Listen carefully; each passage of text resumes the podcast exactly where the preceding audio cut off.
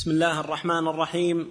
الحمد لله رب العالمين والصلاة والسلام على أشرف الأنبياء والمرسلين نبينا محمد وعلى آله وصحبه أجمعين. أما بعد قال الإمام البخاري رحمه الله تعالى كتاب الحج باب من قدم ضعفة أهله بليل فيقفون بالمزدلفة ويدعون ويقدم إذا غاب القمر.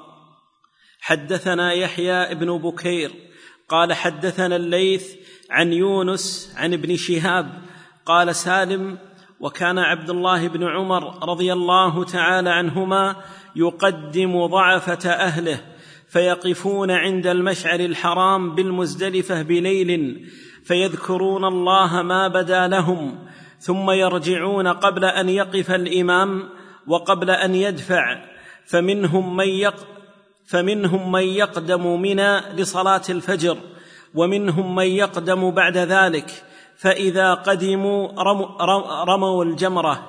وكان ابن عمر رضي الله عنهما يقول أرخص في أولئك رسول الله صلى الله عليه وسلم. نعم.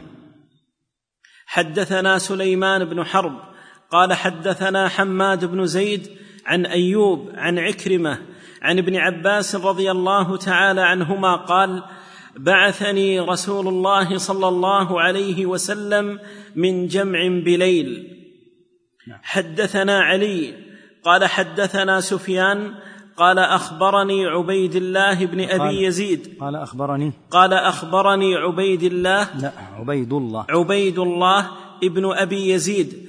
قال سمع ابن عباس رضي الله عنهما يقول أنا ممن قد أنا ممن قدم النبي صلى الله عليه وسلم ليلة المزدلفة في ضعفة أهله. نعم.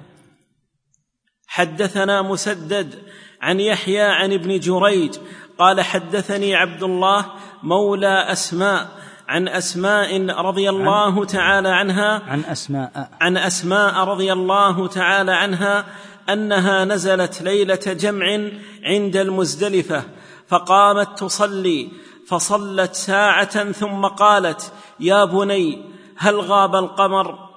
قلت لا. فصلت ساعة ثم قالت هل غاب القمر؟ قلت نعم. قالت فارتحلوا. فارتحلنا ومضينا حتى رمت الجمرة ثم رجعت فصلت الصبح في منزلها فقلت لها يا هنتاه. يا هنته يا هنتاه. ما فتح النون. يا هنته يا هنتاه. ما أرانا إلا قد غسلنا. عن عندك؟ نعم يا شيخ. عندك بإسكان النون؟ سكون على النون؟ في هنتاه ولا؟ ما في شيء نعم. ما أرانا؟ ما أرانا إلا قد غسلنا. غلسنا. ما أرانا إلا ما أرانا ما. إلا قد غلسنا ما أرانا ما أرانا إلا قد غلسنا نعم. قالت يا بني إن رسول الله صلى الله عليه وسلم أذن للضعن نعم حدثنا محمد بن. حدثنا محمد بن كثير قال أخبرنا سفيان قال حدثنا عبد الرحمن هو ابن القاسم عن القاسم عن عائشة رضي الله تعالى عنها قالت استأذنت سودة النبي صلى الله عليه وسلم ليلة جمع وكانت ثقيلة ثبطة فأذن لها. نعم. حدثنا أبو نعيم قال حدثنا أفلح ابن حميد عن القاسم بن محمد عن عائشة رضي الله تعالى عنها قالت نزلنا المزدلفة فاستأذنت النبي صلى الله عليه وسلم سودة أن تدفع قبل حطمة الناس. قبل حطمة. ماذا يا شيخ؟ حطمة. قبل حطمة الناس. وكانت امرأة بطيئة فأذن لها فدفعت قبل حطمة الناس. وأقمنا حتى أصبحنا نحن ثم دفعنا بدفعه. فلان أكون استأذنت رسول الله صلى الله عليه وسلم كما استأذنت سودة أحب إلي من مفروح به. هذا الباب بأحاديثه هذا الباب بأحاديثه يتعلق بالضعفة الذين يكونون يخشى عليهم مع الزحام أن يتضرروا. مثل النساء البطيئات والثقيلات ومثل الصغار فهؤلاء في الزحام ربما تضرروا. لهذا يقدم الضعفة. قوله باب من قدم ضعفة أهله. فيقفون بالمزدلفة ويدعون ويقدم إذا غاب القمر. هذا يحتاج إلى توضيح. إذا خرج الحجاج من عرفة وأتوا المزدلفة. لا بد أن يبيتوا تلك الليلة في مزدلفة.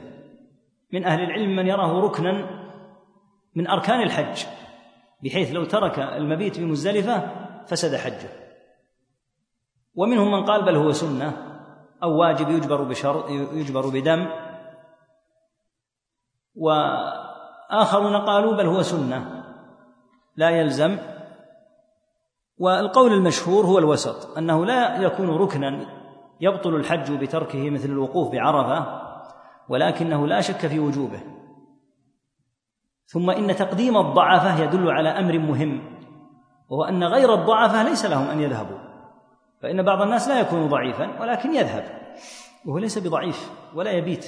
لا بد من المبيت بمزدلفة وإنما يستثنى من هذا الضعفة. كونه يقدم الضعفة خوفا عليهم. وجاءت مسألة في مثل هذا الوقت. الآن الضعفة مثل النساء والأطفال لا يمكن أن يذهبوا وحدهم لا يعرفون الطريق. فجاء من هو مصاحب للضعفة من يسوق السيارة من يقود السيارة. فمن أهل العلم من قال هذا الذي يقود السيارة هو تبع لهم لأنه لا يمكن أن يتقدم هؤلاء الضعفاء حتى يذهب بهم هذا القائد للسيارة. لكن غير الضعفة لا بد أن يبيتوا بمزدلفة. يقول فيبقون يعني هؤلاء الضعفاء بالمزدلفة ويدعون فترة يعني. ويقدم إذا غاب القمر.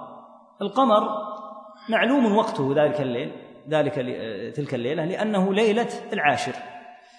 المزدلفة هي الليلة التي هي ليلة العيد يوم عرفة هو التاسع.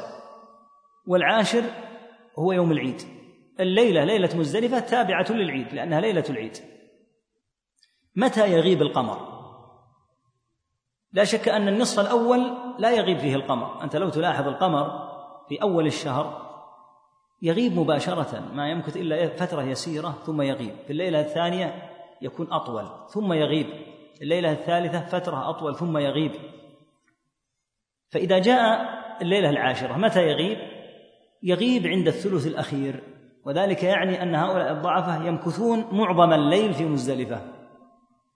يقول ابن حجر رحمه الله مغيب القمر تلك الليلة يقع عند أوائل الثلث الأخير. فالثلث الأول لا يغيب فيه والثلث الأوسط لا يغيب فيه يعني إذا كان الليل من اثنتي عشرة ساعة فأربع الساعات الأولى لا بد من البقاء فيها وأربع الساعات الثانية لا بد من البقاء فيها وهي ثمان ساعات. هذا إذا كان الليل اثنتا إذا كان الليل اثنتي عشرة ساعة. إذا جاء الثلث الأخير في أوائله غاب القمر. فإذا غاب القمر تلك الليلة أمكن الضعفة من النساء والصبيان الصغار الذين يخاف عليهم من حطمة الناس وزحامهم أمكنهم أن يسبقوا الناس ولا ينتظروا حتى يطلع الفجر ثم يصلوا ثم يصلي الناس فإن الناس سينطلقون إذا أسفر قبل مغيب قبل طلوع الشمس. ستنتقل هذه الألوف دفعة واحدة. ولهذا يقدم هؤلاء الضعفاء حتى لا تضرهم حتى لا يضرهم الزحام.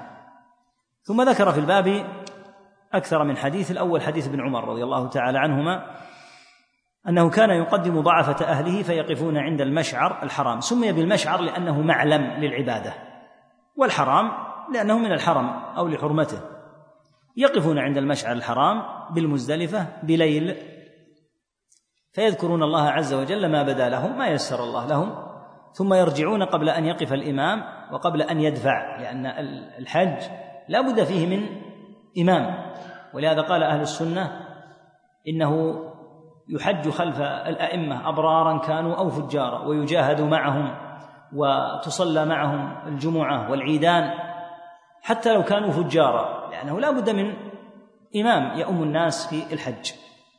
فلا بد أن يكون الإمام الحاكم أو أن ينيب الحاكم أحدا. ما يقال للناس هكذا حجوا انطلقوا حجوا دبروا أنفسكم. لا لا بد من إمام في الحج. هذا الإمام يؤتم به. فلا ينفر الناس إلا إذا نفر. وهذه المسألة قد تخفى على كثيرين أن أمر الحج لا بد فيه من إمام. فيقال الحج لا بد فيه من إمام كالجمعة لا بد فيها من إمام. والأصل أيضا أن الإمام هو الذي يخطب إلا أن ينيب أيضا. فقد كان النبي صلى الله عليه وسلم يخطب والخلفاء الراشدون رضي الله عنهم يخطب ومعاوية رضي الله عنه يخطب عمر بن عبد العزيز يخطب إذا حج كل هؤلاء يخطبون.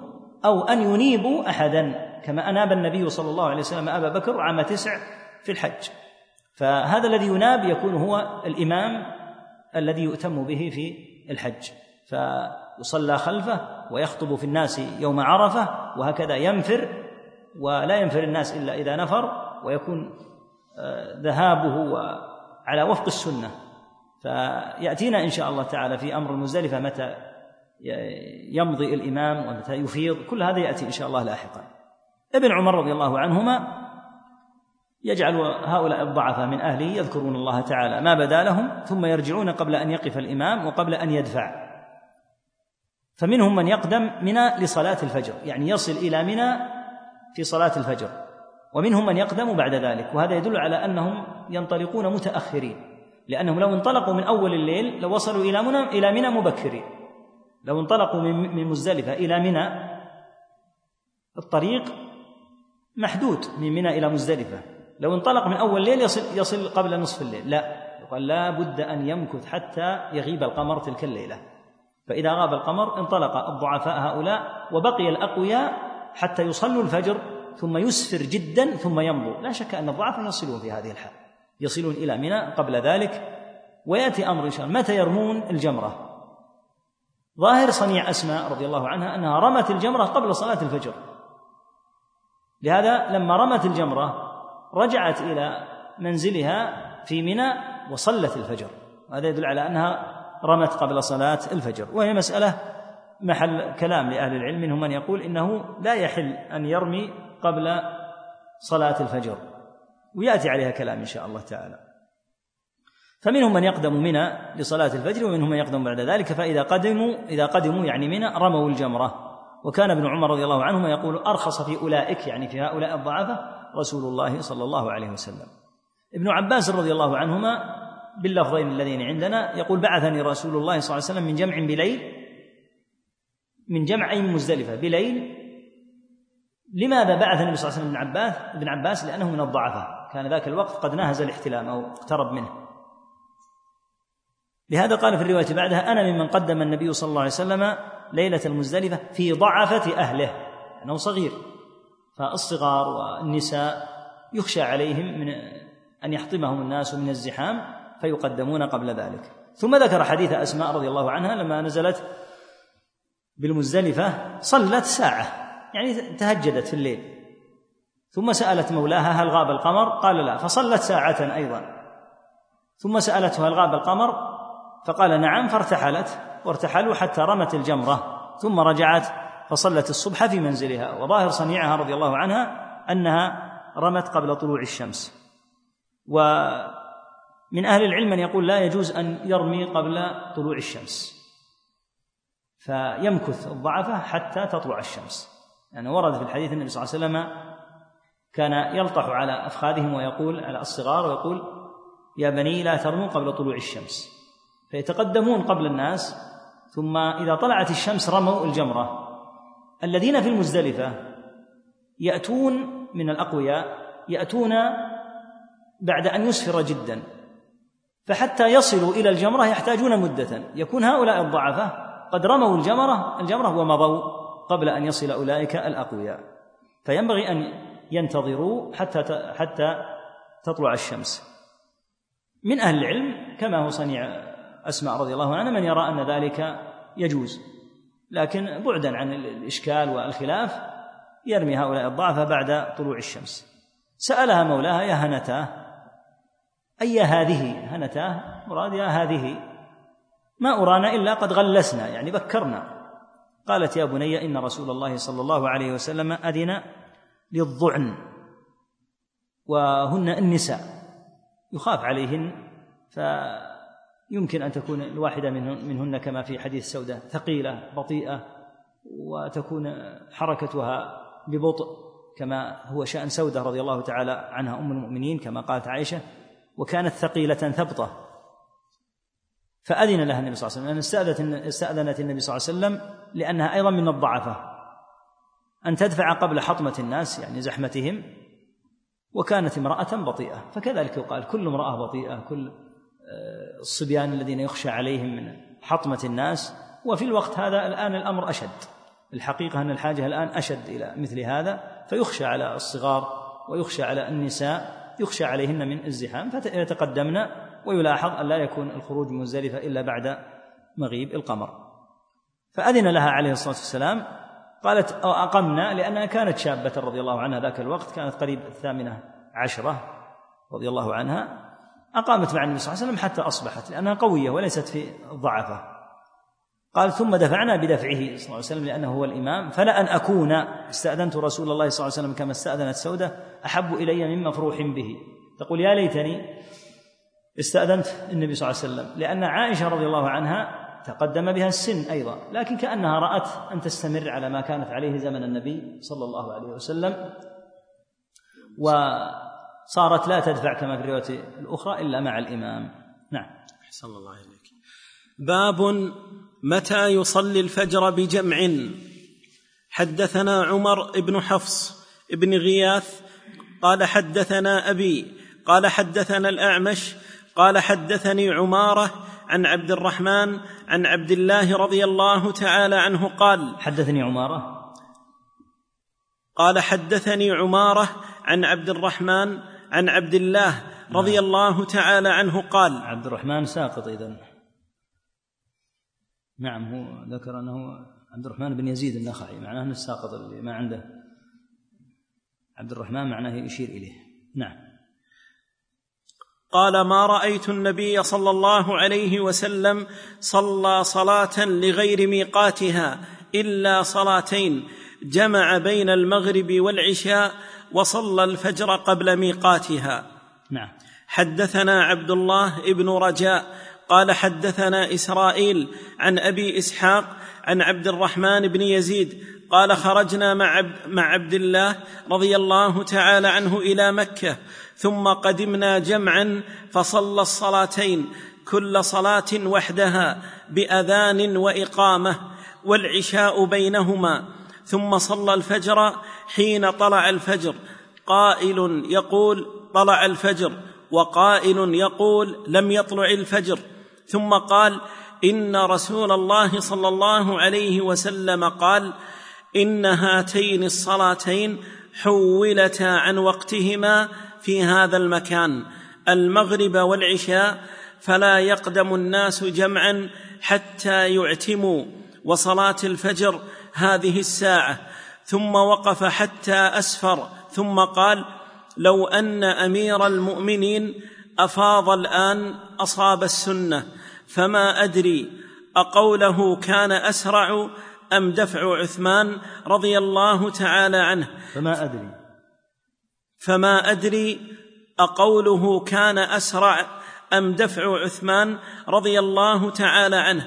فلم يزل يلبي حتى رمى جمرة العقبة يوم النحر. تقدم أن صلاة الفجر تقدم بحيث تصلى في أول وقتها. النبي صلى الله عليه وسلم كان ربما صلاها بغلس وربما اسفر بها. وكان المصلي إذا صلى مع النبي صلى الله عليه وسلم في المدينة يعرف جليسه. صلاة الفجر إذا أذن لا شك أنه يكون الصبح في بداياته فلا ينتشر الإضاءة لا تنتشر الإضاءة ولم يكن عندهم المصابيح الموجودة الآن عندنا من الكهرباء وغيرها. فيأتي الإنسان إلى صلاة الفجر في حال من الظلمة. إذا سلم النبي صلى الله عليه وسلم لأنه كان يطيل صلى الله عليه وسلم في صلاة الفجر فيصلي من الستين إلى مئة آية. يقرأ يقرأ في, في الفجر من ستين إلى مئة آية عليه, عليه الصلاة والسلام. فإذا سلم عليه الصلاة والسلام وإذا بالذي بجانبه الذي بجانبك تراه تعرف وجهه. وهكذا في الرواية الأخرى يرى مواضع نبله. يعني لو أراد أن يرمي يستطيع أن يرى مواضع النبل لأن ثمة إسفارا لكن في منى المشروع في مزدلفة المشروع أن يصلي صلاة الفجر مبكرا. لهذا قال ابن مسعود رضي الله تعالى عنهما ما رأيت النبي صلى الله عليه وسلم صلى صلاة لغير ميقاتها إلا صلاتين جمع بين المغرب والعشاء. يعني في المزدلفة. فإذا خرج الحاج من عرفة لا شك أنه يخرج بعد غروب الشمس. وعلى هذا مباشرة دخل وقت المغرب يقال لا لا تقف. ولا تصلي في الطريق. متى يصلي المغرب؟ يقال صليها في المزدلفة. ويتأخر وقتها ووقتها واسع لأنها تجمع مع العشاء. فأمامه مدة طويلة أمامه إلى نصف الليل لأن العشاء وقتها إلى نصف الليل فيصلي المغرب والعشاء. لهذا قال ابن مسعود رضي الله عنه خرجت إلى مكة.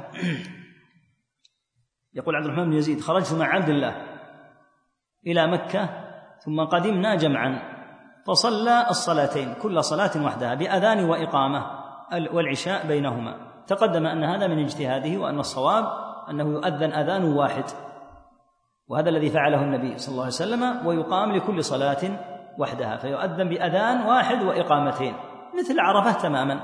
عرفة يجمع الظهر والعصر ويؤذن أذان واحد بإقامتين إقامة للظهر ثم إذا سلم يقيم المؤذن للعصر. فكذلك الجمع في مزدلفة بين المغرب والعشاء. أذان واحد وإقامة للمغرب ثم إقامة فقط دون أذان للعشاء لأن الأذان معناه الإعلام بدخول الوقت. وقد صلى الناس الآن المغرب وهم مجتمعون فلا حاجة للأذان مرة ثانية وإنما تقام الصلاة إقامة فقط. وهكذا في جميع ما يجمع سواء جمع لمطر أو جمع المسافر هو أذان واحد وإقامة لكل صلاة.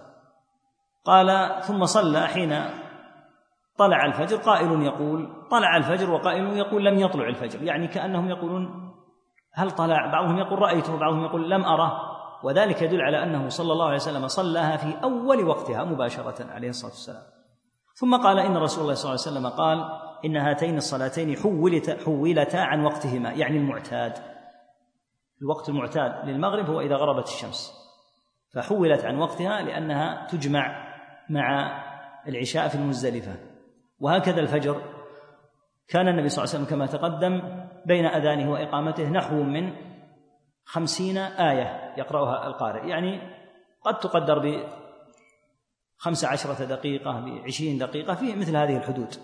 بين أذانه صلى الله عليه وسلم وإقامته. كانوا يقدرون بالقراءة. فيقول بقدر ما يقرأ القارئ سورة السجدة مثلا بقدر ما يقرأ القارئ خمسين آية يقدرونها في المدة. لا قراءة بطيئة ولا قراءة شديدة العجلة والسرعة وإنما قراءة متوسطة. تأخذ نحو الخمس عشرة دقيقة أو يعني أقل بشيء يسير أو أكثر بشيء يسير في هذه الحدود. لكن صلى عليه الصلاة والسلام مباشرة حين طلع الفجر. إن هاتين الصلاتين حولتا عن وقتهما في هذا المكان المغرب والعشاء فلا يقدم الناس جمعا حتى يعتموا. الإعتام العتمة هي العشاء. ولا يزال بعض كبار السن يقول يسميها العتمة وإن كان ورد النهي عن تسمية العشاء بالعتمة. إذا قال أعتموا أي دخل وقت العشاء. ثم وقف حتى أسفر ابن مسعود. لما أسفر وظهر الإسفار قال لو أن أمير المؤمنين يعني عثمان أفاض الآن أصاب السنة. لأنه إذا أسفر جدا قبل طلوع قبل طلوع الشمس شرع للإمام ومن معه أن يفيضوا إلى منى. قال فما أدري أقوله كان أسرع أقوله كان أسرع أم دفع عثمان رضي الله عنه؟ يعني أن عثمان دفع مباشرة. في نفس الوقت الذي قاله ابن مسعود رضي الله عنه. فلم يزل يلبي حتى رمى جمرة العقبة يوم النحر. متى ينقطع؟ تنقطع التلبية للحاج. إذا رمى جمرة العقبة. يعني أنه يلبي في بقية أيام لكن ينقضي تنقضي التلبية إذا رمى جمرة العقبة. ومتى يكون انقطاع التلبية؟ هل هو عند البدء في رمي جمرة العقبة أو عند آخر حصاة يرمي بها جمرة العقبة. الجمهور على أنه إذا بدأ في الرمي يقطع التلبية. هناك قول للإمام أحمد رحمه الله تعالى أنه يظل يلبي حتى ينتهي من آخر حصاة وهي السابعة يرمي بها جمرة العقبة. لأهل العلم رحمهم الله هذان القولان الجمهور على أنه لا يجمع بين التلبية والرمي بل إذا شرع في الرمي انقطعت التلبية.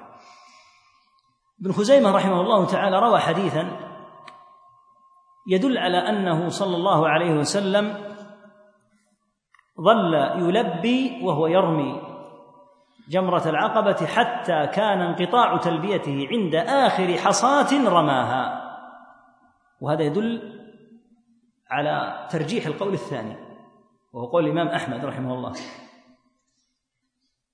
فالحديث يقول ابن خزيمة رحمه الله تعالى فيه هذا حديث حديث صحيح مفسر يعني يفسر معنى قولنا إنه ينقطع تنقطع التلبية عند رمية عند رمي آه، الجمرة جمرة العقبة متى؟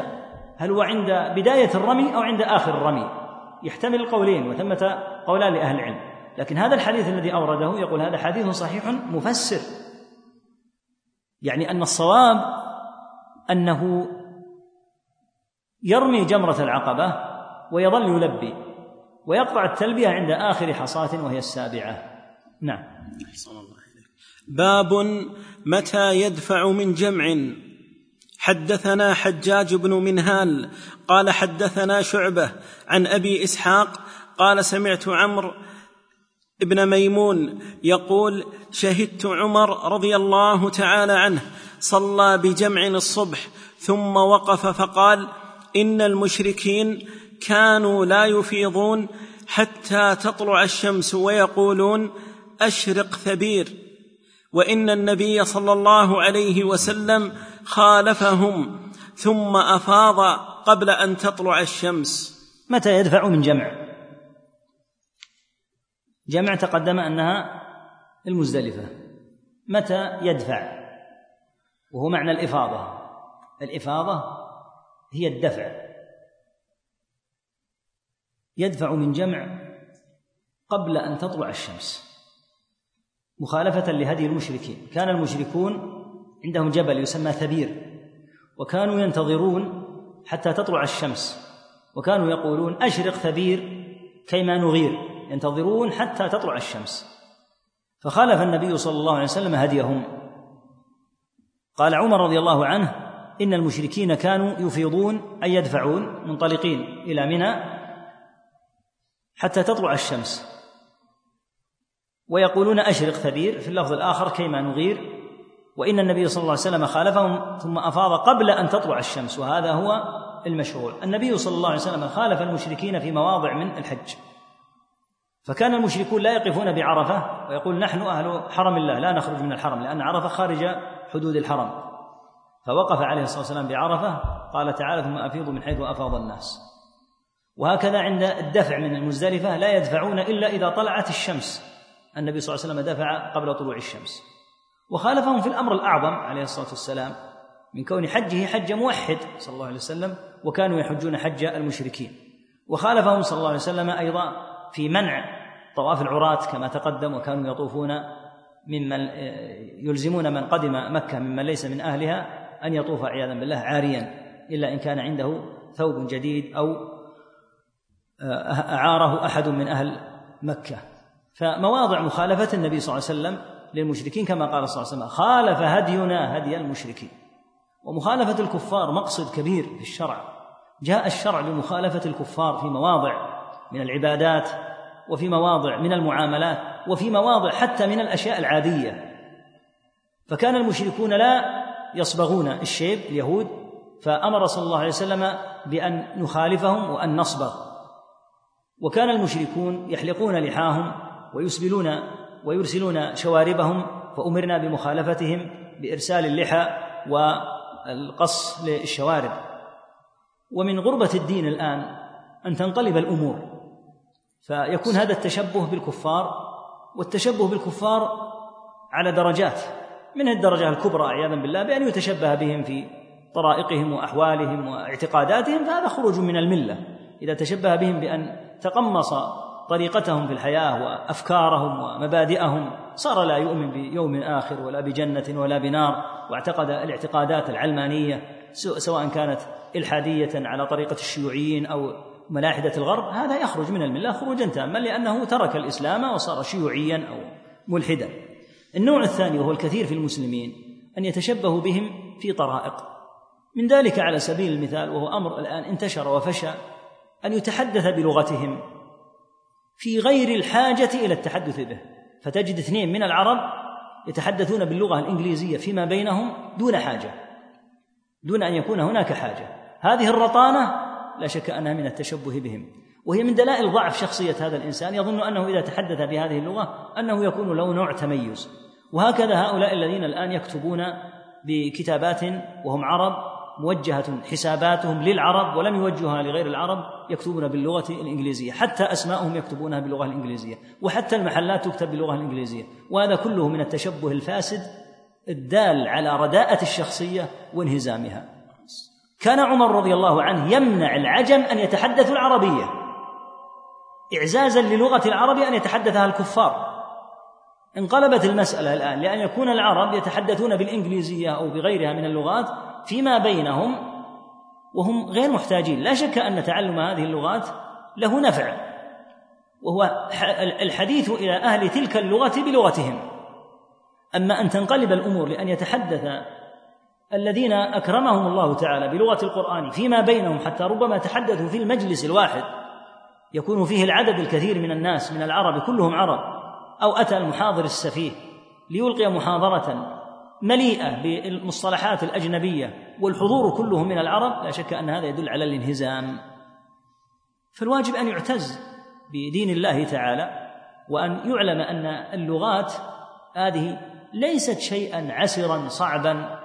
زيد بن ثابت رضي الله عنه تعلم لغة اليهود في أسبوعين اثنين فليست من الصعوبة والوعورة بمكان حتى يشعر الإنسان أن هذا الأمر العظيم قد انفرد به.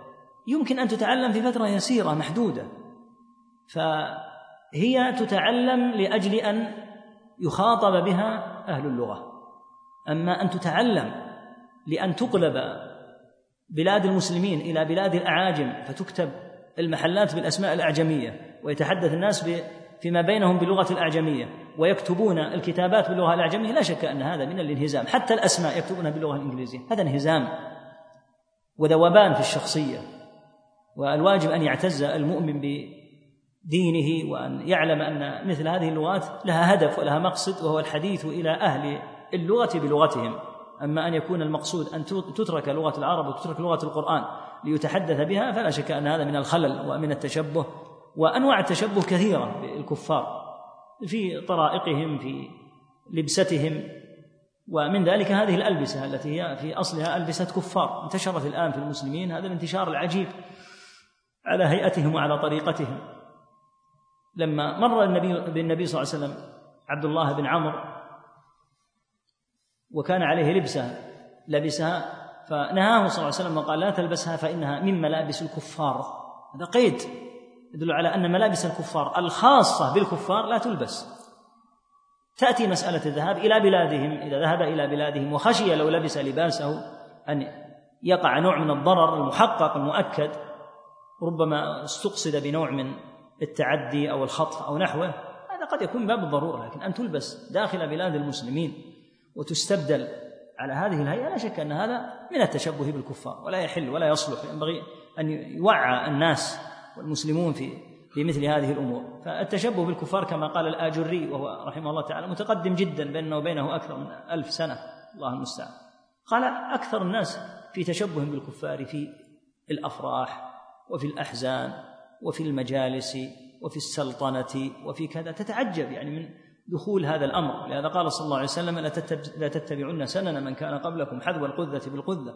الحاصل أن النبي صلى الله عليه وسلم كان يخالف المشركين في هديهم وفي طرائقهم ومن ذلك ما كان في الحج وهكذا في غيره من المواضع. فينبغي أن يعتز المسلم بدينه وأن يترك عنه الانهزام والتشبه بأهل الكفر. نعم. صلى الله عليك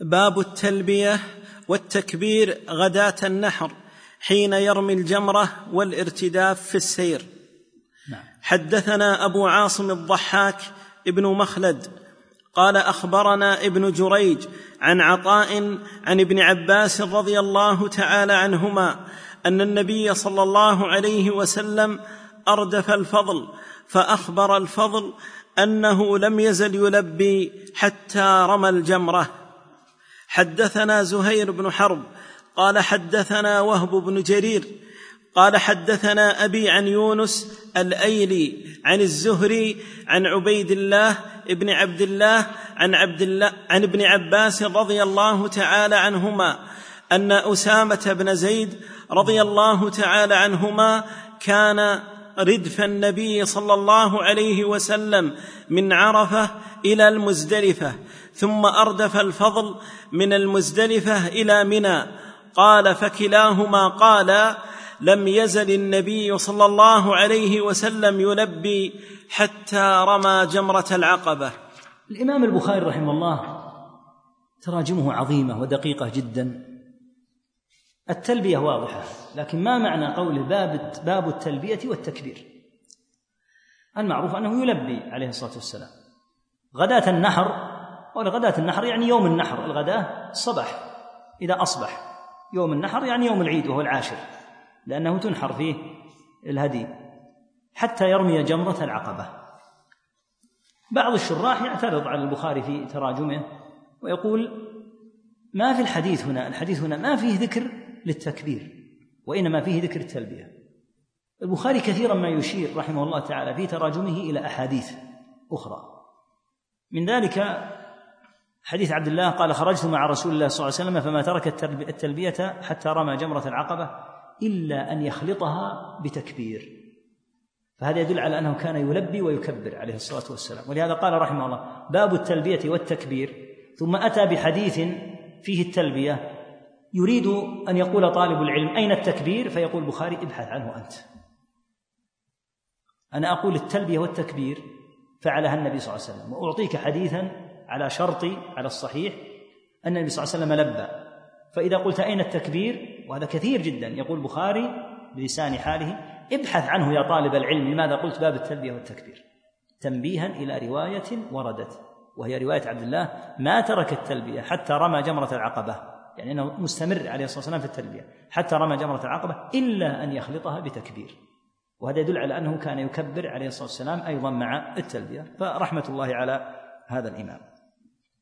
أردف النبي صلى الله عليه وسلم الفضل أخبر الفضل أنه لم يزل يلبي صلى الله عليه وسلم حتى رمى جمرة العقبة.